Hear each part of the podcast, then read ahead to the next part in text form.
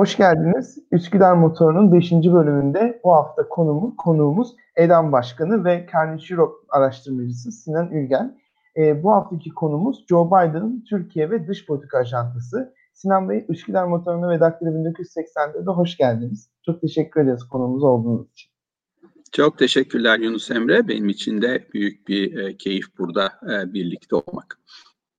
Çok sağ olun. O zaman size ilk sorumuzu sormak istiyorum. E, bugün e, yani Türkiye'de çok konuşuldu. Neden Türkiye bu kadar çok seçimi takip etti? Bütün haber kanallarında eyaletleri, Georgia, Nevada nerede onları öğrendik.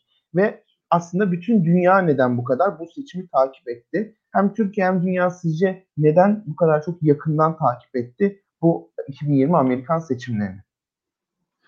E, şundan dolayı şimdi 2016 seçimlerinde e, biraz sürpriz biçimde e, kazanan Trump Amerika'yı daha önce bildiğimiz Amerika'ya oranla çok daha farklı bir noktaya taşımaya çalıştı. Ve tabii ki Amerika'nın dünya siyaseti üzerindeki etkisi, rolü, yapmak istedikleri dünya düzenine etkisi, çok taraflı sistem, NATO, birçok alanda Trump bu bildiğimiz dünya düzenini hırpalamaya başladı ve e, dolayısıyla bütün e, en azından hem Amerika'nın e, ittifak içerisinde olduğu ülkeler hem Çin gibi bir e, stratejik işte husumet içerisinde e, olan ülkeler e, bu seçimleri e, o nedenle çok daha büyük bir ilgiyle e, bakmaya başladılar.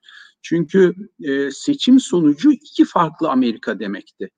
Yani geleneksel olarak aslında Amerikan siyasetinde e, bu kadar büyük farklılıklar olmuyor iki parti sistemi nedeniyle. Çünkü iki parti sistemi içerisinde e, hani kendi e, ön seçimden çıkan adaylar daha sonra daha merkeze yakın e, politikalar ve söylemlerle seçimi kazanmaya e, çalışıyorlar. E, zira işte bir işte yüzer gezer e, bağımsız oyları da almaya e, alarak ancak başkan olabiliyor bu adaylar. Dolayısıyla geleneksel olarak Amerikan siyasetinde daha merkeze yakın adaylar hep daha şanslı olmuştur. Şimdi fakat bu örnekte e, iki tane çok farklı bir e, Amerika geleceği vardı. Bir tanesi Trump'ın kazanacağı, e, kazanması durumda ortaya çıkacak Amerika ve bunun dünya düzenine etkileri. Diğer yandan da Biden e, ve tabii Biden'ın e, daha biraz daha geriye e, dönecek olursak hani daha geleneksel bir Amerikan dış politikasını uygulayacağına dair de e, bir e, anlayış oluşmuştu e, dünyanın çeşitli ülkelerinde. E, kanaatimce bu nedenle bu kadar yakından takip edik. İşte Nevada kaç delege çıkartıyor, Georgia'da tekrar sayım olur mu olmaz mı, orada hangi hangi mahkeme buna karar verecek gibi konuları çok daha yakından izlemeye başladık. Belki fena da olmadı yani genel kültürümüz bakımından Amerika'da hangi eyalet kaç delege çıkartıyor bundan sonrası için herhalde faydalı olacak bir bilgi diye düşünüyorum. Tabii bu noktada senin de çok doğru bilgilendirmelerin, e, kamuoyunu aydınlatman e, özellikle e, bence beğeni topladı Türkiye'de. Çok sağ olun Sinan Hocam. Çok teşekkür ederim bu yorumunuz için. E, şunu hemen sormak istiyorum. Trump'ın Türkiye karnesi nasıldı? Özellikle seçim günü e, Türkiye ikiye bölündü. Bir kesim dedi ki Trump'la Türkiye ilişkileri çok iyiydi, çok güzeldi. Umarım Biden olmaz. Bir kesim dedi ki Trump'la o kadar da iyi değildik aslında dedi. Sizin düşünceniz nedir? Trump dönemi Amerikan ilişkilerindeki hani bir karne verseniz o ilişkilere ne söylersiniz? Sizin tespitleriniz nelerdir? Şöyle Trump'la e, Türk-Amerikan ilişkileri geriye gitti. E, Trump'ın e, Türkiye'nin e, gündemde tuttuğu, Türkiye'nin talebi olan, Türkiye'nin ulusal menfaati bakımından takip ettiği aşağı yukarı hiçbir konuda Trump'tan olumlu bir geri dönüş alamadık. Yani Amerika'nın özellikle çok eleştirdiğimiz PYD ilişkisi ve PYD'ye silahların verilmesi Trump döneminde başladı işte Gülen FETÖ meselesinde Trump döneminde hiçbir ilerleme kaydedilemedi. Bir, bunun gibi birçok alt başlık var. Fakat öte yandan da Trump Sayın Cumhurbaşkanı Erdoğan'la kurmuş olduğu belki özel ilişki üzerinden de Türk-Amerikan ilişkilerinin daha da olumsuz etkilenmesini biraz da önüne geçti. Onun da altını çizmek lazım. Yani neydi bunlar? e, özellikle iki konuda ki yani programın geri kalan sürelerinde de muhtemelen biraz bunlara atıfta bulunacağız. Hani Biden ne demek Türkiye diye konuşurken. Çünkü bu Trump döneminden hatta daha öncesinden kalan e, iki tane büyük konu var Türk-Amerikan ilişkilerinin önünde. Bir tanesi işte bu S-400 alımı nedeniyle katsa yaptırımları, diğeri de e, geçmişteki İran müeyyidelerinin ihlal edilmesi dolayısıyla Halkbank'a yönelik olası yaptırımlar. Şimdi Trump e, gördüğümüz kadarıyla ki e, bu noktada belki oldukça e, net konuşabiliyoruz. Çünkü Trump'ın bu alanlarda ne yaptığını e, aslında birçok farklı kaynaktan e, izler e, hale geldik. Bunlardan bir tanesi Bolton'un kitabıydı e, yaz ayında çıkan. Orada çok açıkça e, bunun arka perdesini anlatıyordu Bolton. E, keza seçimden bir hafta önce de New York Times'da çok ayrıntılı bir makale çıktı Halkbank'a yönelik olarak. Oradaki hani Trump'ın ve yakın çevresinin rolünü bir anlamda ifşa ediyordu bu, bu, bu makale. E, bütün bunlara baktığımızda Trump bu o daha olumsuz olabilecek senaryoları da e, bir anlamda kendi e, işte başkanlıktan kaynaklanan e, inisiyatif hakkını kullanarak e, bunları bir anlamda dondurdu. E, bu açıdan baktığımızda da Türkiye'de bir belli bir kesim e, Trump'ın Türk-Amerikan ilişkileri bakımından olumlu bir rol oynadığına kanaat getirdi.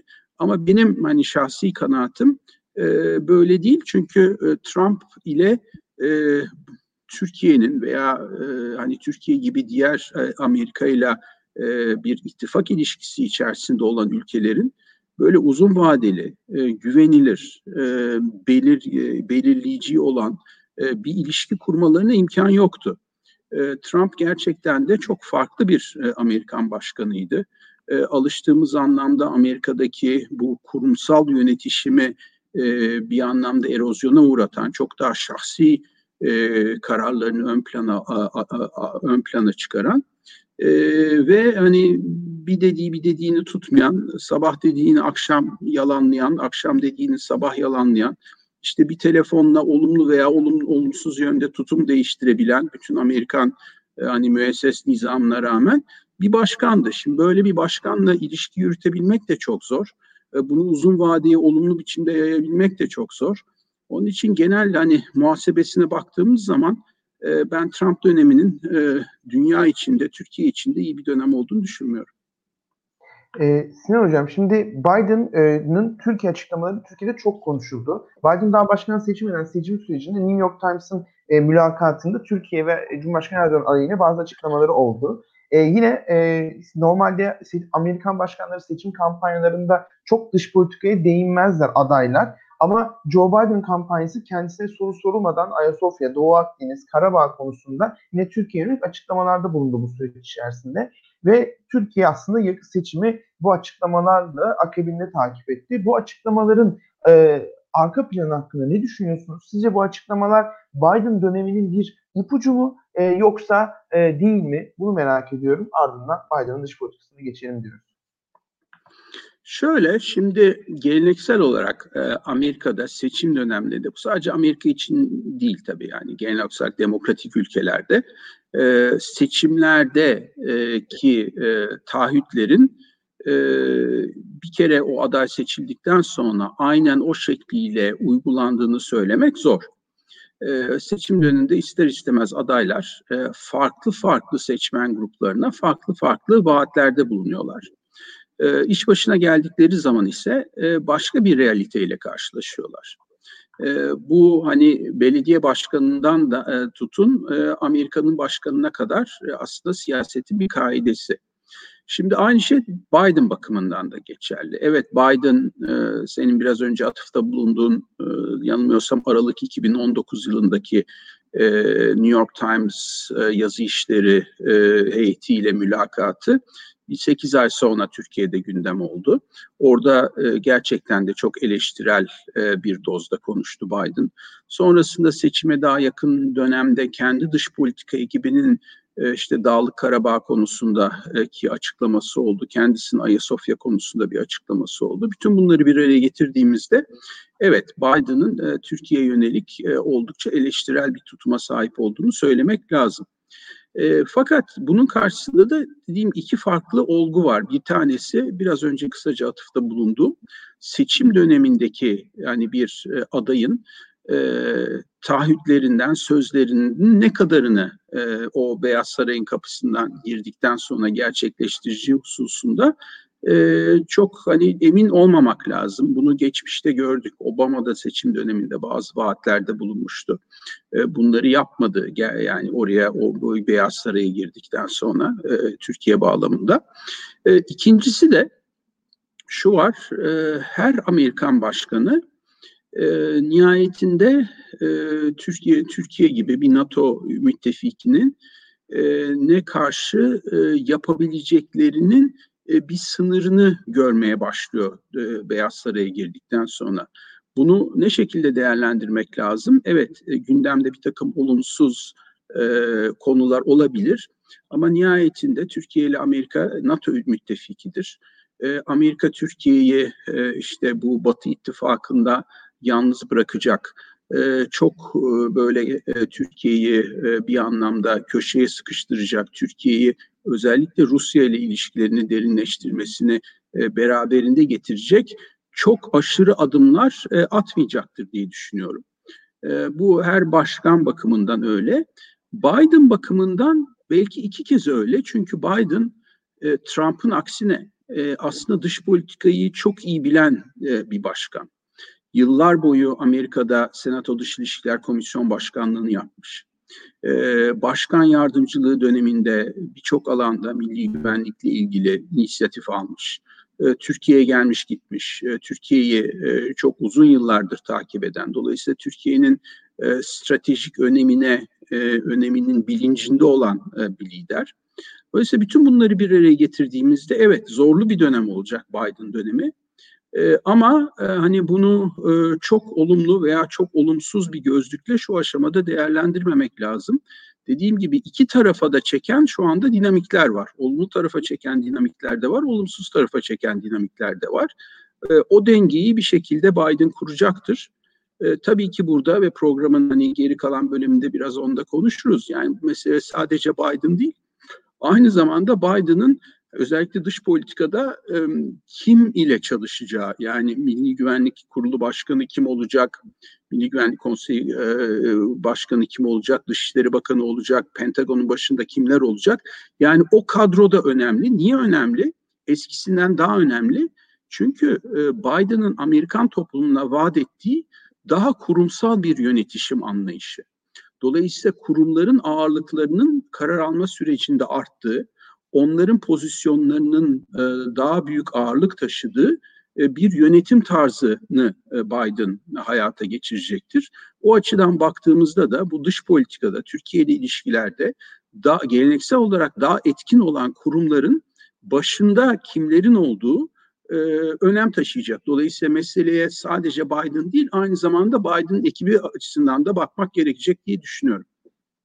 E, hemen o, o konuya geçelim. Dediğiniz gibi artık Amerikan dış politikasını Trump'ın damadı, kızı ve ailesinin oluştuğu küçük bir daire yerine kurumlar ve yine o dediğimiz geleneksel diplomatik yapı oluşturacak. Peki sizce Biden'ın olası kabinesi nasıl şekillenecek? Özellikle mesela Obama döneminde e, e bakan yardımcısı, sekreter yardımcısı olarak yer alan e, Michel Flournoy, işte Anthony Blinken gibi isimlerin ismi çok sık konuşuluyor.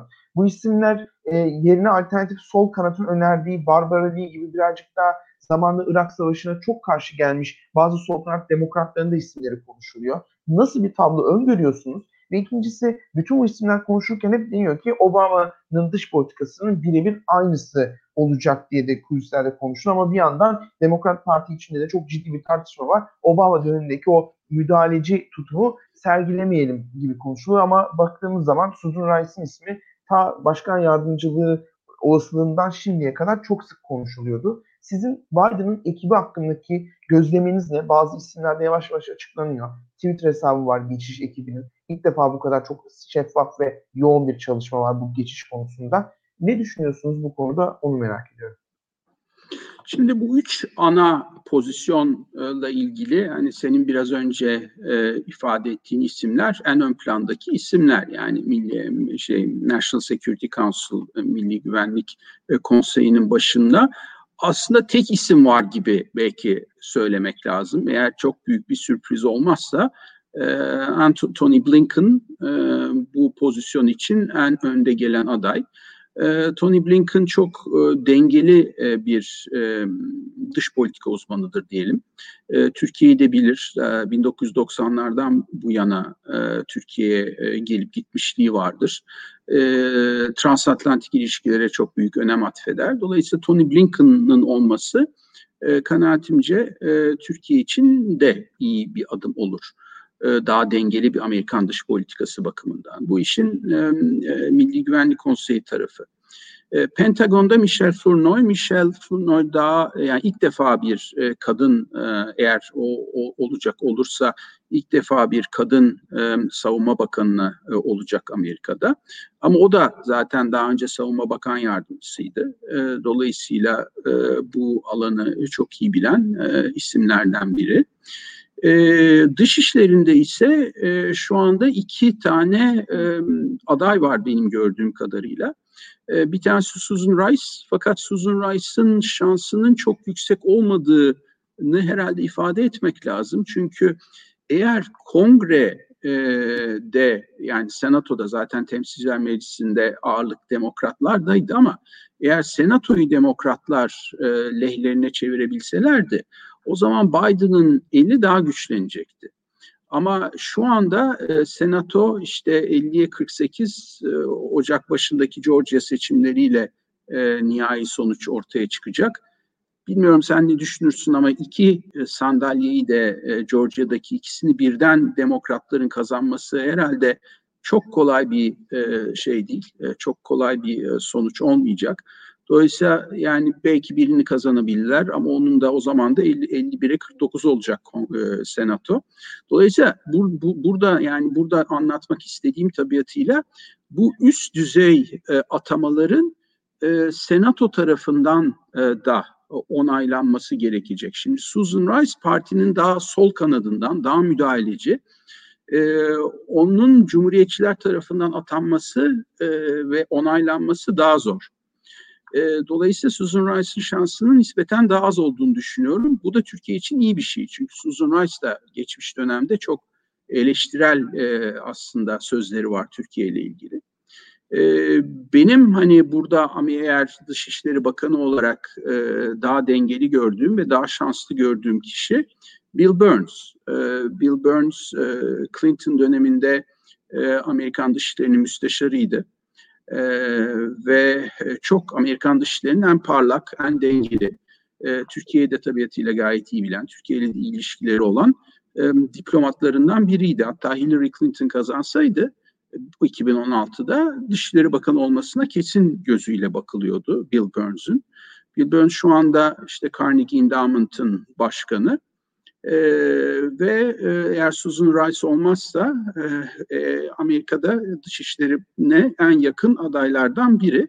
Dolayısıyla böyle bir üçlü yani Bill Burns dışişlerinde, Michel Flournoy e, Pentagon'da, Anthony Blinken e, Milli Güvenlik Konseyi'nde e, Amerika'nın e, daha eski, e, daha bildiğimiz yapısal özellikleri olan, kurumsal ağırlığı olan bir dış politikanın ya e, evrilmesini sağlayacaktır. Ama ama e, bu e, Biden'ın Obama dış politikasını bıraktığı yerden alıp devam ettirecek demek değil. Çünkü Amerika değişti 2016'dan bu yana, dünya da değişti. Onun için Biden dış politikası her ne kadar bu saydığımız kişiler e, Obama döneminde yüksek düzeyli e, görevlere e, sahip olmuşlarsa ve o dönemin dış politikasına damga vurmuş ol, olmuşlarsa da e, bu Biden'ın Obama dış politikasını devam ettireceği anlamına gelmiyor. E, onu biraz konuşuruz ama e, aynı yani o, onu beklememek lazım. Ee, burada şunu sormak istiyorum. Kamala Harris'in başkan yardımcısı olarak dış politikada etkin bir isim olması, gezilere katılması bekleniyor. Ama Kamala Harris'in hani e, çok genel açıklamaları dışında bir dış politika öngörüsü e, yok gibi eleştiriler vardı. Siz Kamala Harris'in dış politikada oluşturacağı etkiyi hakkında ne düşünüyorsunuz? Şimdiden Avrupa'da hatta Türkiye'de Kamala Harris'in başkan yardımcısı seçilmesi çok e, sevindirici bir durum olarak, tarihi bir durum olarak kutlandı. Bir umut verildi. Peki bu dış politikada bu e, etkinlik gösterebilecek mi? Aktif olacak mı? Ve dünya görüşünü bugüne kadar nasıl takip ettiniz? Şimdi Kamala Harris'in dış politikada aktif olması ilk dönemde çok mümkün değil kanaatimce. Niye mümkün değil? Çünkü bir kere Biden zaten dış politikadan gelen bir başkan adayı. Ee, başta konuştuk yani uzun yıllar e, Senato Dış İlişkiler e, Komitesi'nin başkanlığını yürütmüş. E, başkan Obama'nın başkan yardımcısı olduğu dönemde e, gerek dış politika gerek milli güvenlik e, konularıyla yakından ilgilenmiş e, dış politika ilgisi devam eden, e, kuvvetli bir dış politika ekibi olan e, bir başkan adayıydı Biden. E, bunu başkanlığa da yansıtacağını düşünüyorum. E, ama tabiatıyla başkan olduktan sonra ki bu seçim kampanyasında da söyledi zaten. Önceliği dış politika olmayacak Biden'ın. Önceliği e, bu işte tabii koronavirüs nedeniyle darbe almış olan e, Amerika'nın e, ekonomik ve sosyal yapısının e, düzeltilmesine e, çok muhtemelen e, kendi e, hani siyasi sermayesini buna ayıracaktır. Önceliği bu olacaktır. E, onun için eğer bir alan açılırsa e, başkan yardımcısı olarak Kamala Harris e, zaman içerisinde biraz daha görünür olabilir dış politikada ama e, başlangıçta e, Kamala Harris'i çok böyle bir e, kulvarda e, görmek zor olur diye düşünüyorum. Çünkü hem Biden bu alanda çok tecrübeli hem kendi e, birlikte çalışacağı dış politika ekibi çok tecrübeli. Onun için Kamala Harris'e başta çok büyük bir alan açılmayabilir. Ama tabii ki şu var, yani Kamala Harris e, bir başkan yardımcısı olarak tarihi bir e, başarıya imza attı. İlk e, kadın, e, siyahi kadın e, başkan yardımcısı oldu. E, ve e, muhtemelen de ki Amerikan hani siyasi tarihinin de e, bize gösterdiği başkan yardımcıları bir sonraki seçimde eğer hani 8 yıl kalırsa Biden ki kalmayabilir yaşı itibariyle e, ama bir sonraki turda e, çok ciddi bir başkan adayı olacaktır Kamala Harris.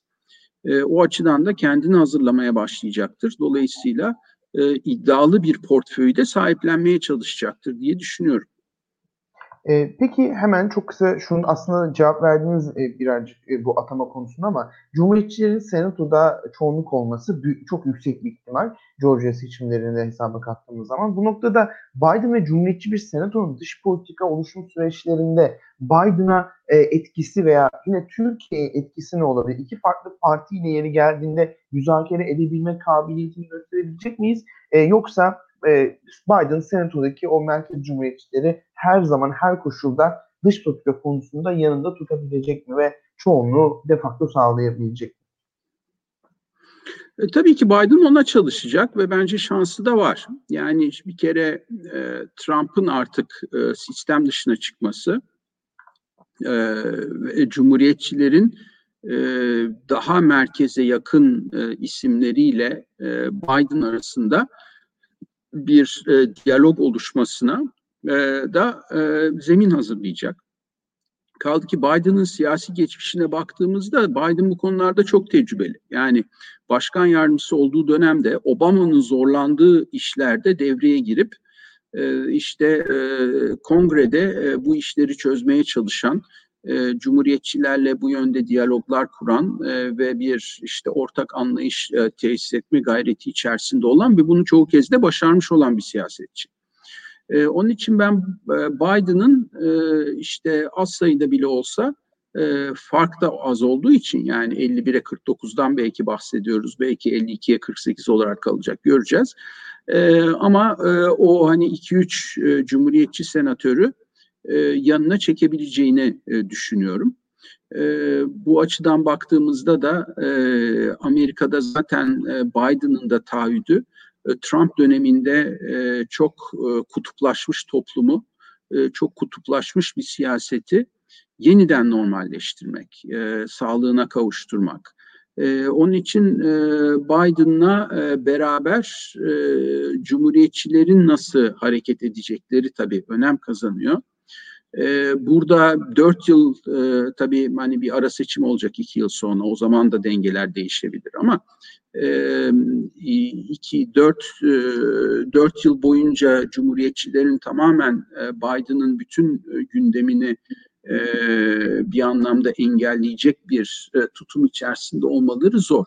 E, onun için ben e, daha yüksek ihtimal olarak Biden'ın dış politikada da e, bu merkeze yakın cumhuriyetçileri yanına çekerek e, bir e, süreç yürüteceğini düşünüyorum. E, seyircilerimizden birkaç soru al, alacağım. Sonra Biden'ın e, dış politikasına detaylı gireceğim. Biden'ın NATO politikası e, ne olacak ve Trump'ın NATO'ya verdiği zararlardan dönülebilecek mi? E, ve NATO'nun geleceği Biden'ın başkanlığında nasıl şekillenecek sizce? Valla Biden seçilmesiyle beraber e, bütün NATO ülkelerinden e, Türkiye'de dahil bir ölçüde ama diğerlerinden çok daha fazla e, bir rahatlama oldu. E, çünkü e, birçok ülke Trump'ın yeniden bir e, dört yıl boyunca Amerikan başkanı olmasından e, çok ciddi biçimde endişe ediyordu. E, hatta ve hatta e, Trump'ın e, Amerika'yı NATO'dan çıkaracağına dair e, bir takım spekülasyonlar da yapılmaya başlanmıştı. E, Biden'ın seçilme, seçilmesi bütün bu spekülasyonlara son verdi. Ve e, NATO'nun geleceği bakımından da e, aslında bir teminat oldu. Çünkü Biden hem hani geçmişteki e, yönetim anlayışı e, hem de e, kampanya dönemindeki taahhütlerine baktığımızda e, Trump'a oranla gerçek anlamda bir Atlantisist, e, transatlantik ilişkileri önem atfeden, e, NATO'ya önem atfeden bir başkan olacaktır. Bu açıdan baktığımızda NATO'nun geleceği bakımından da aslında Amerikan seçimi kritik bir seçimdi. Burada e, Biden'ın kazanmış olması NATO bakımından da çok olumlu bir gelişme olarak değerlendirmek lazım. Hatta buraya belki bir ekleme daha yapabiliriz Türkiye bakımından da çünkü önemli bir konu. E, Avrupa'da özellikle Macron'un başını çektiği e, bir e, yeni bir siyasi vizyon vardı.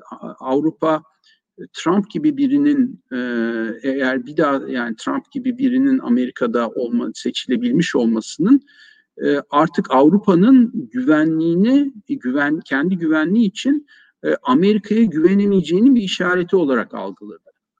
Ve e, bunun üzerinden yeni bir siyasi proje e, lanse etti Macron. Bu siyasi projede Avrupa'nın Amerika'dan bağımsız bir e, askeri yeteneğe, bir savunma mimarisine sahip olması projesiydi. E, bunu ilerletmeye çalıştı Macron. Hatta bunu zaman zaman Türkiye üzerinden yaptı. E, işte Türkiye'nin sınır ötesi Suriye e, Zeytin Dalı operasyonunda NATO'nun beyin ölümü gerçekleşmiştir dedi. E, Doğu Akdeniz krizinde bir kez daha bu söylemi kullandı. E, bütün bunlardan e, Macron e, aslında böyle bir kulvar açmaya çalıştı. Macron'un önündeki en büyük engel Almanya'ydı. Almanya Macron'un bu siyasi projesine bir türlü ikna olamadı. Ama Almanya'da beklemeye geçmişti. Yani eğer eğer burada Trump bir dört yıl daha iktidarda kalacak olsaydı e, o zaman Almanya'da muhtemelen e, Fransa'nın ya bu kez e, destek olarak Avrupa Birliği'nin böyle bir NATO'dan, Amerika'dan bağımsız askeri yapılanmasına yeşil ışık yakacaktı. Bu tabii Türkiye bakımından e, çok olumsuz bir gelişme olurdu. Çünkü e, Türkiye e, Avrupa Birliği süreci e, yani hepimiz az çok takip ediyoruz. E, öngörülebilir gelecekte pek ümit vaat etmiyor. E, dolayısıyla e, NATO'dan bağımsız e, Türkiye'nin de içinde olmadığı e, bir e, Avrupa e, savunma mimarisi e, Türkiye bakımından da olumsuz olacaktı. Bu açıdan da baktığımızda e, Biden'ın seçilmiş olması bu projenin sonu anlamına geldi ve NATO'nun e, önünü açtı bir anlamda. E, peki şunu merak ediyorum. Biden'ın çoğunlukla iç politika odaklanacağını söylediniz. Hatta Biden'ın ilk açıklamalarında öğrenci borçlarının silinmesinin ilk meselesi olacağını söylemişti. Peki dış politika konusunda Biden'ın masasına ilk hangi konu gelecek? E, yani Paris İklim Anlaşması mı, Türkiye mi, İran mı? Bu konular hakkındaki öngörünüz nedir? Yani ilk 6-7 ay içerisinde Biden'ın dış politikada ilk e, öncelikleri ne olacak? Sizin öngörünüz nedir? Seçim dönemindeki e, konuşmalarına yakın dış politika ekibinin e, yazdıklarına, çizdiklerine baktığımızda e, üç tane önceliği e, altını çizmek lazım. Bir tanesi İran. E, İran'da çünkü e, şu anda bir e, aslında bir eşik eşiğe gelmiş durumda iş. E, Obama dönemi dış politikasının en büyük başarılarından biri e, İran'la işte JCPOA e, olarak adlandırılan e, nükleer anlaşmanın yapılmış olmasıydı. E, Trump ise tam tersine hareket etti e, ve e, bu nükleer anlaşmayı işteden Amerika'yı çekti ve bu nükleer anlaşmanın da sonrasında da İran'a bir baskı politikasına yöneldi. Şimdi Biden bunun tam tersini yapacak. Biden e, nükleer anlaşmaya, yani Amerika nükleer anlaşmaya dönecek e, ve nükleer anlaşmayı muhafaza ederek İran'la bir diplomatik diyalog üzerinden e, İran'ın nükleer e, programının e, bir şekilde şeffaflığının e, devam etmesine gayret edecek. Aynı zamanda İran'ın bölgesel e, nüfuzu üzerinden de e, bir e, diyalog başlayacak. Dolayısıyla birinci ön, yani önceliklerinden biri bu olacak bu muhakkak. E, ikincisi e, çok taraflı e, yani Trump'ın e, zarar vermiş olduğu e, çok taraflı dünya düzenini e, yeniden güçlendirmek yönünde adım atacak. E, bunlardan birincisi senin biraz önce ifade ettiğin Paris İklim Anlaşması. Ama aynı zamanda Dünya Ticaret Örgütü, Dünya Ticaret Örgütü'nü de Trump işlevsiz hale getirmeye çalışıyordu. Temiz mekanizmasına atama yapmayaraktan e, bunu yapacak WHO gibi Dünya Sağlık Örgütü gibi e, işte UNICEF gibi bir genel olarak Birleşmiş Milletler kuruluşlarına Amerika'nın yeniden hani e, daha yakın durması, e, finansman taahhüdünü yerine getirmesi gibi adımları yapacak. Dolayısıyla çok taraflı e, uluslararası sistemi e, e, koruma adına adımlar atacak. Üçüncüsü de Çin. E, Çin konusunda da e, Trump döneminde e, artık oluşan e, ve e, kanaatimce bir e, Amerikan dış politikasının bundan sonra öngörülebilir gelecekteki yönelimi e, Çin'i bir stratejik hasım olarak görmek. E, bu hatırlayacak olursan aslında Obama döneminde başlamıştı. Obama e, pivot to Asia yani Asya'ya pivot Asya'ya yüzünü dönmek şeklinde bir tabir kullanmıştı Amerika için ve bu Avrupa'da ciddi bir tedirginlik yaratmıştı. Acaba Amerika Avrupa'dan çıkıyor mu e, buradaki e, bütün mevcudiyetini azaltacak mı diye. Bu ölçüde olmasa, olmasa bile Trump döneminde Çin'in bu Çin meselesinin Amerikan dış politikasının en öncelikli meselesi haline geldiğini gördük. Bu zaman zaman ticaret savaşları şeklinde karşımıza çıktı. Zaman zaman işte bu teknoloji alanında Huawei ve 5G bağlamındaki alınan tedbirler e, vasıtasıyla karşımıza çıktı. E, ama bu Çin'in yani Amerika'nın stratejik odağının Doğu Asya'ya, Çin'e kaymış olması Biden döneminde de devam edecek kuşkusuz.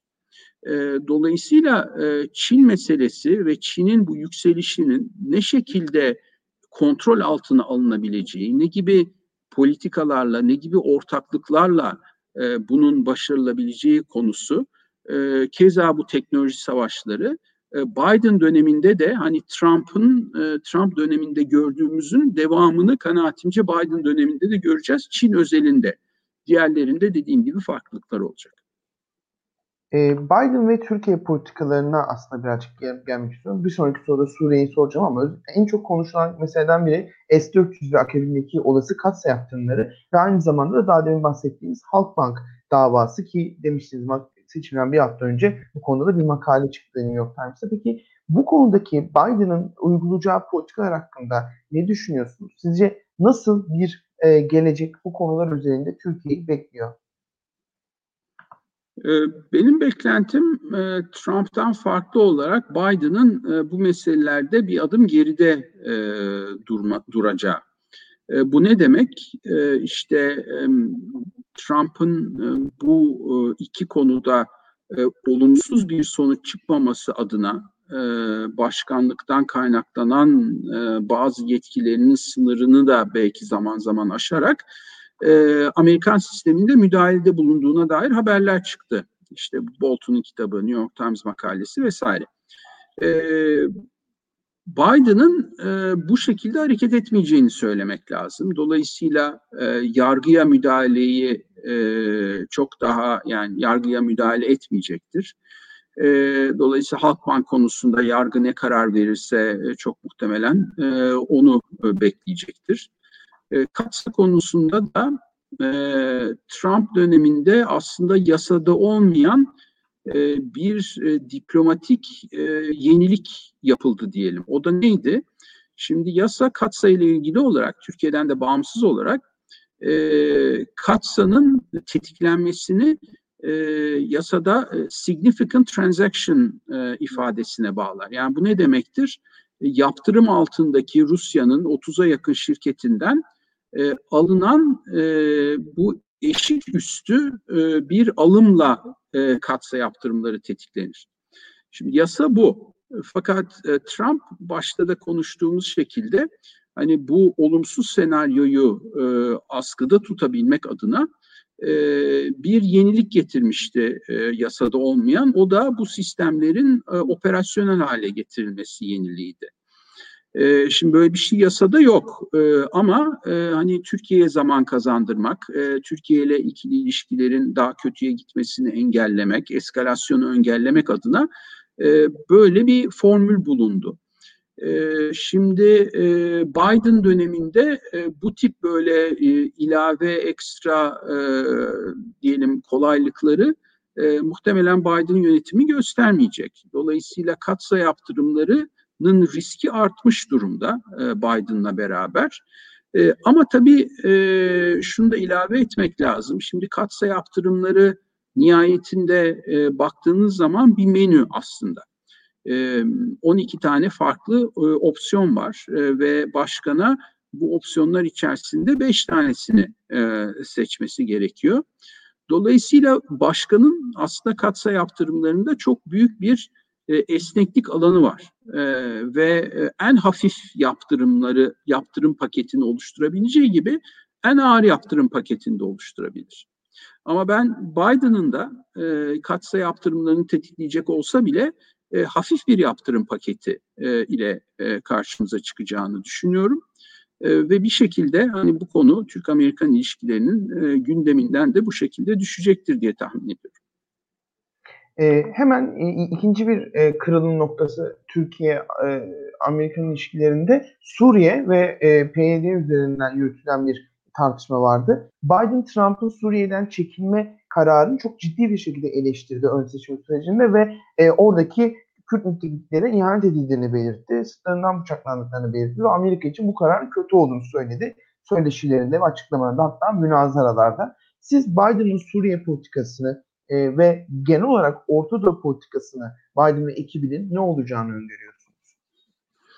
Şimdi Orta Doğu politikasından başlayacak olursak Orta Doğu politikası e, oldukça değişecek. E, biraz konuştuk yani İran meselesini konuştuk.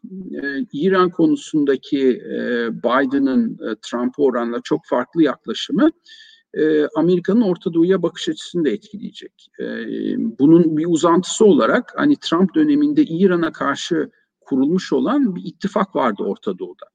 İşte İsrail, e, Birleşik Arap Emirlikleri, e, Suudi Arabistan gibi ülkelerle Trump aslında bir anti-İran ittifakı kurmuştu. Şimdi bu bakış açısı değişecek Amerikan yönetiminde. E, zira İran'a yönelik bakış açısı değişmiş olacak. E, dolayısıyla bu ülkelerin e, Trump dönemindeki ilişkileri e, sorgulanır hale gelecek Biden e, zamanında. E, bu ittifak nedeniyle oysaki e, özellikle Suudi Arabistan gibi bir ülke Kaşık cinayeti sonrasında e, Amerika'da hiçbir böyle e, yaptırıma e, maruz kalmadan e, ilişkilerine devam edebilmişti. Ee, Biden e, oysa ki e, bunu çok daha e, eleştirel bir e, bakış açısı olacak Suudi Arabistan'a. E, Kaşıkçı cinayeti bağlamında da çok e, ciddi eleştirmişti zaten. Ee, İsrail konusuna da bakış açısı daha farklı olacaktır Biden'ın. Ee, Biden e, bu e, özellikle yeniden olabildiği kadar e, en azından e, iki devletli çözüme çözümü arayışında olacak. Dolayısıyla İsrail-Filistin sorununda Trump kadar tek taraflı ve tamamen İsrail'in çıkarlarını çıkarları ekseninde hareket eden bir Amerikan dış politikası olmayacak. Bu genel olarak bölgeyle ilgili söyleyebileceklerim. Tabii bunları hani bu şekliyle baktığımızda aslında Türkiye bakımından da bunlar e, olumlu dinamikler. Çünkü e, Türkiye'nin de e, bir şekilde e, yani Türkiye'nin şu anda bölgedeki e, nüfuz e, savaşı içinde olduğu diyelim e, Birleşik Arap Emirlikleri, Suudi Arabistan gibi ülkelerin e, eskiden olduğu kadar e, Amerikan yönetimi tarafından e, desteklenmemesi, Amerika'nın daha eleştirel bakması bu ülkelere e, Türkiye bakımından da bir avantaj. E, keza İsrail'in aşırı politikaları, yayılmacı politikalarına gene daha eleştirel bir e, bakış açısına sahip olan bir Amerikan yönetiminde olması da Türkiye bakımından bir avantaj. Suriye'ye geldiğimizde ise e, Biden'ın söylediklerini o dönemde bir e, muhalefet politikacısı söylemi olarak ben değerlendiriyorum. Çünkü Biden'ın da Trump dönemi politikalarının aksini uygulayacağını düşünmüyorum.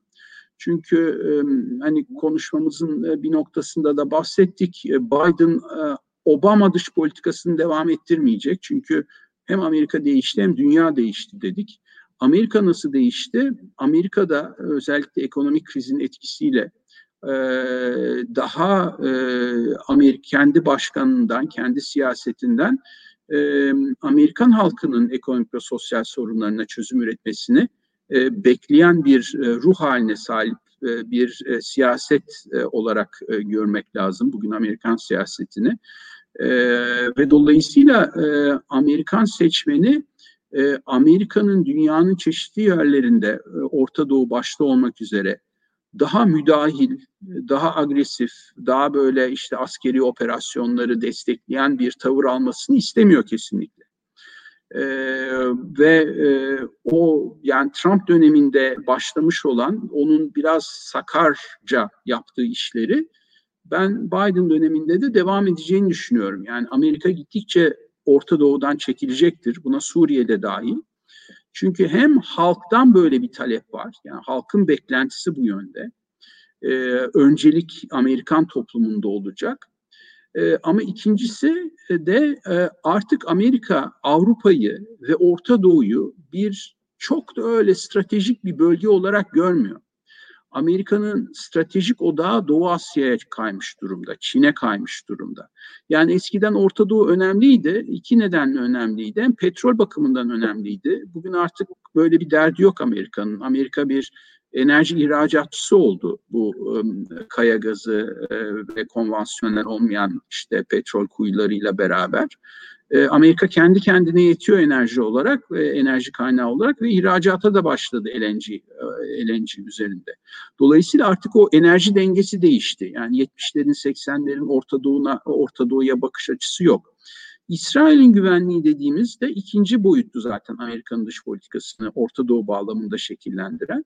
Şimdi Trump döneminde eleştirdiğimiz birçok nokta var ama aslında e, Amerika açısından baktığımızda İsrail'in güvenliği bakımından e, at, atılmış bir takım adımlar da var. O da İsrail'in bazı Arap devletleriyle ilişkisini normalleştirmesi. E, bu açıdan da baktığımızda yeni yönetim İsrail'in güvenliğini o kadar da çok öncelemeyecektir. Onun için Amerika'nın Orta Doğu'ya bakış açısı eskisine oranla, Obama'ya oranla, daha önceki dönemleri oranla daha böyle izolasyonist diyebileceğimiz bir bakışa sahip olacaktır. Peki hemen şunu kısaca sormak istiyorum. Daha Türkiye konusuna iyice gel, gelmeden. Biden ve Rusya politikaları nasıl olacak? Putin şu anda hala tebrik etmedi Biden'ı. Hatta Alexei Navalny'i tebrik etti. Putin daha elektrik kalıcı oylamasını bekleyeceğim diye açıklama yaptı. Şimdi de kabul et, yani tebrik etmişken Putin'in tebrik etmemesi e, yine Amerika'da çok konuşuldu. Yani Biden'la Rusya politikaları ne olacak ve e, Biden ve Rusya politikaları gelirse Türkiye'nin e, bu, bu konudaki etkileri ne olacak? Bu konudaki öngörünüz nelerdir? Öyle Trump'a oranla e, Biden'ın e, daha e, bir net Rusya karşıtlığı olacağını söylemek mümkün herhalde. Çünkü geçmiş dönemde Trump'ın hani Putin gibi liderlerle kurduğu ilişkiyi çok eleştirdi demokratlar. Ee, bunun e, hatta 2016'daki seçimlerde Rusya'nın müdahalesi e, olduğuna dair yorumlar yapıldı. E, hem bunun hani bunun arka planında ve Kırım ilhakından sonra zaten bu katsa yaptırımları gündeme geldi. Kongreden geçti.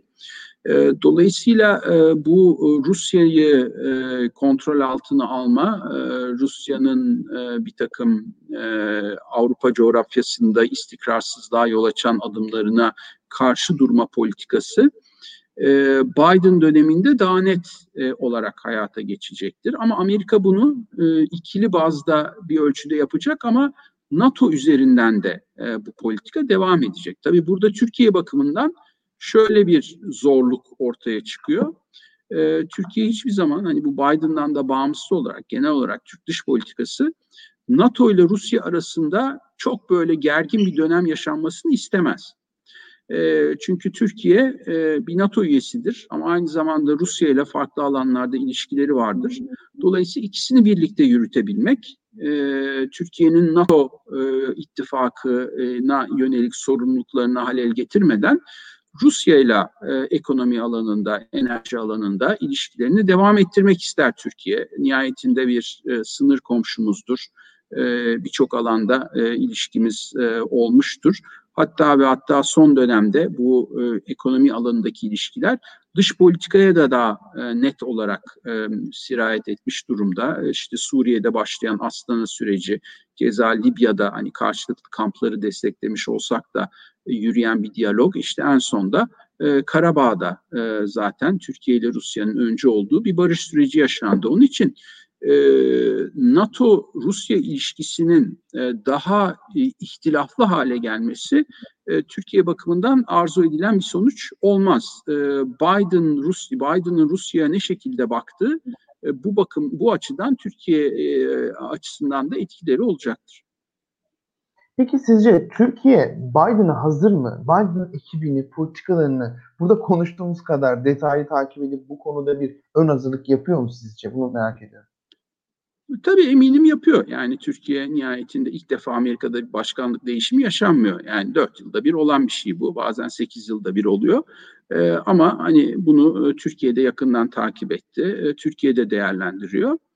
Ee, tabii hazırlanmak bir noktaya kadar. Yani bir noktadan sonra e, bu hazırlığınızı sahaya yansıtmanız lazım. Yani fikri olarak hazırlanabilirsiniz de e, nihayetinde bu değişimi kendinize yönelik daha olumlu sonuç verecek şekilde e, kurgulayabilmek için sahaya yansıtmanız gereken e, bazı işler var.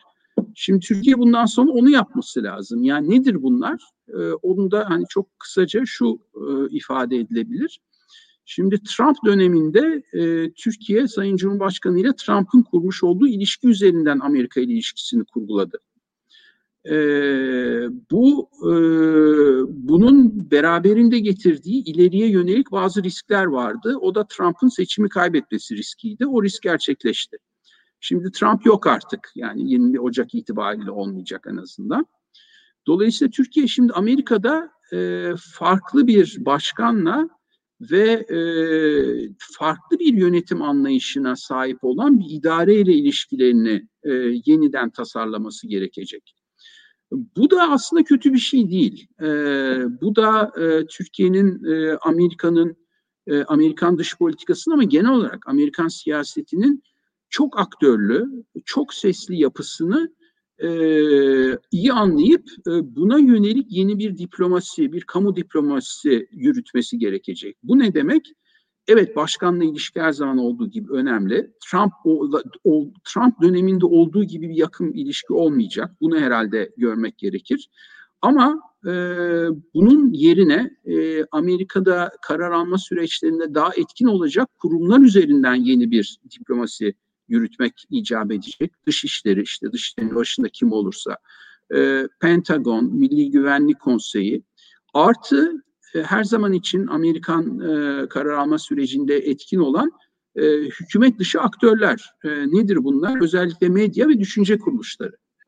E, bunlar üzerinden e, daha çok sesli, çok aktörlü, e, aktif bir e, kamu diplomasisi ve dış politika yürütebilirse Türkiye, e, bu dönemi e, lehine çevirme imkanı e, o derece e, fazla olacaktır diye düşünüyorum.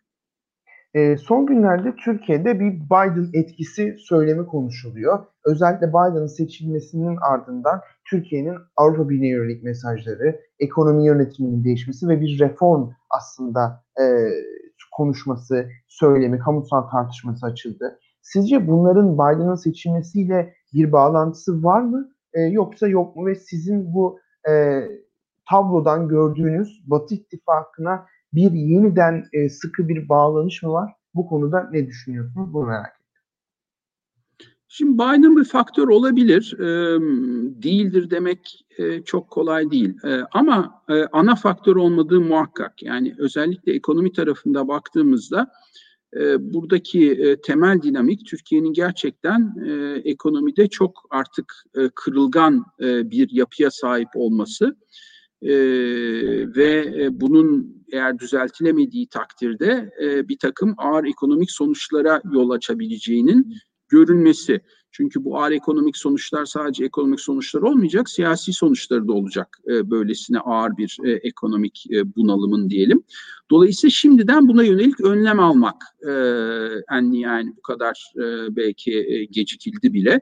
E, özellikle hani e, Merkez Bankası'nın ne kadar e, döviz rezervi sattığı ortaya çıktığında hani e, bu gecikmenin maliyetinin ne olduğu da e, herhalde daha rahat görülecektir. Ama nihai noktada ben e, bu dönüşümün e, ki hani bu kalıcı bir dönüşüm mü, geçici mi onu ayrıca konuşuruz ama en azından bu dönüşümün temel dinamiğinin bu olduğunu düşünüyorum. Ha, tabii Biden'ın seçilmiş olması da ilave bir faktördür ama o asıl tetikleyici bu değil kanaatimce. Şimdi burada son iki günde e, yapılan hem Amerika hem e, Avrupa'ya yönelik verilen sıcak mesajlar da e, bence e, bu bağlamda değerlendirmek lazım. E, ama tabiatıyla e, bunların e, hem içeride hem dışarıda e, bir e, kalıcılığının e, sağlanıp sağlanmayacağını görmemiz gerekiyor.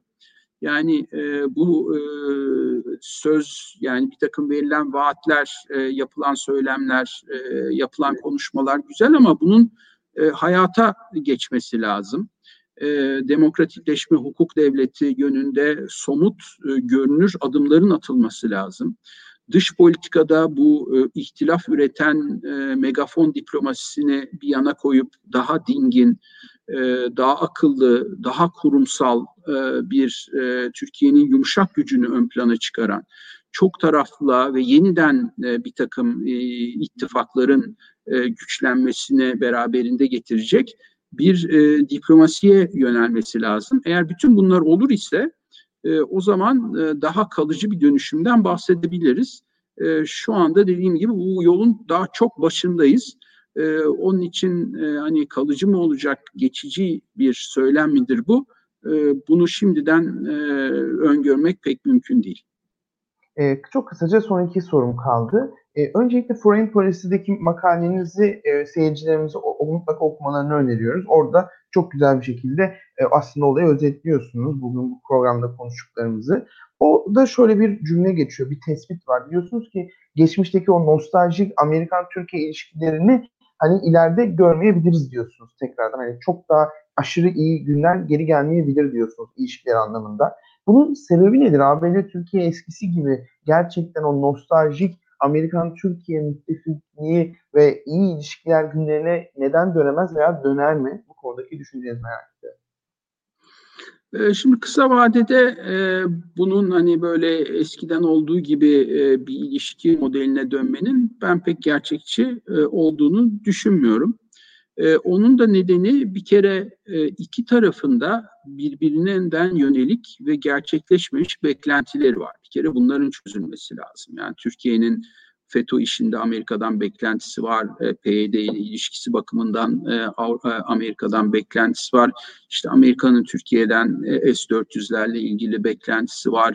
E, Türkiye'de bir yani bir anti Amerikancılığın e, olduğunu da görüyoruz. Dolayısıyla buna yönelik bir e, e, bir söylem beklentisi var. Dolayısıyla iki tarafta da e, bir takım e, beklentiler var. İşte bu programda da bahsettik kısa vadede ilişkileri e, daha olumsuz etkileyebilecek işte bu yaptırım e, senaryoları var. Onun için bun, bunlara baktığımızda zaten e, hani Biden'ın ilk 6 ayında e, diyelim e, Türk-Amerikan ilişkileri oldukça zorlu e, bir e, bir kulvarda seyredecektir. Sonrasında ise e, tabii e, Amerika'nın e, ve Türkiye'nin bölgesel ihtilaflara yönelik bakış açılarının e, ne ölçüde uyumlaştığı, ne ölçüde birbirine benzeştiğine bakmak gerekecek. E, orada da e, eskisi gibi yani tabii soğuk savaş döneminde bunlar nispeten daha kolaydı. Çünkü ortada bir tane düşman vardı. E, işte Varşova Paktı, SSCB. E, ona yönelik polit, ortak politikalar yürütmek çok daha kolaydı. Soğuk savaş sonrasında e, bu artık e, farklı bir yöne eğildi ve e, Türkiye ile Amerika'nın e, bölgesel konularda da ayrıştığını gördük. E, şimdi bu ayrışma e, devam edebilir önümüzdeki vadede. E, Washington'un bölgesel dinamiklere bakış açısıyla Ankara'nın bölgesel dinamiklere, sorunlara bakış açısı e, örtüşmeyebilir. E, ama kanaatim e, nihayetinde iki NATO müttefiki olarak e, en azından asgari müştereklerde ben e, buluşulabileceğini düşünüyorum. Dolayısıyla bu önümüzdeki 6 aydaki zorlu dönemi atlatabilirsek hani e, bir tren kazası olmadan e, daha sonra e, Türkiye'nin Amerika ile daha yani iki tarafında daha olgun bir bakış açısıyla bazı sonuçları birlikte ele alıp bu değerlendirmeyi hayata geçireceklerini düşünüyorum. E, son sorum şu. Trump seçim sonuçlarını hala kabul etmedi. Amerika'da başkanlık seçimleri kimi kazandı? Dünyada çok etkileri olan bir konu. Obama'nın başkan seçilmesi dünyada bir demokratikleşme mi oluyor? Artık farklı kesimler siyasette e, eklemleniyor mu gibi tartışmaları çıkarmıştı. Peki sizce Amerikan başkanının seçim sonuçlarını kabul etmemesi Amerika için etkisi ne olur? Mesela o seçim günü fil dişi sahillere yönelik bir uyarı gerçekleştirdi Dışişleri Bakanlığı ama Dışişleri Bakanı da seçim sonucunu kabul etmedi. Trump'ın ikinci dönemine giriyoruz dedi. Veya Amerika'daki bu seçim sonucunu kabul etmeme demokrasisi yeni gelişen ülkeler için özendirici bir durum olur mu? E, bu konudaki hakkındaki öngörünüz nedir? Sizin e, kişisel kanaatiniz nedir? Valla bu soruyu sana sormak lazım herhalde.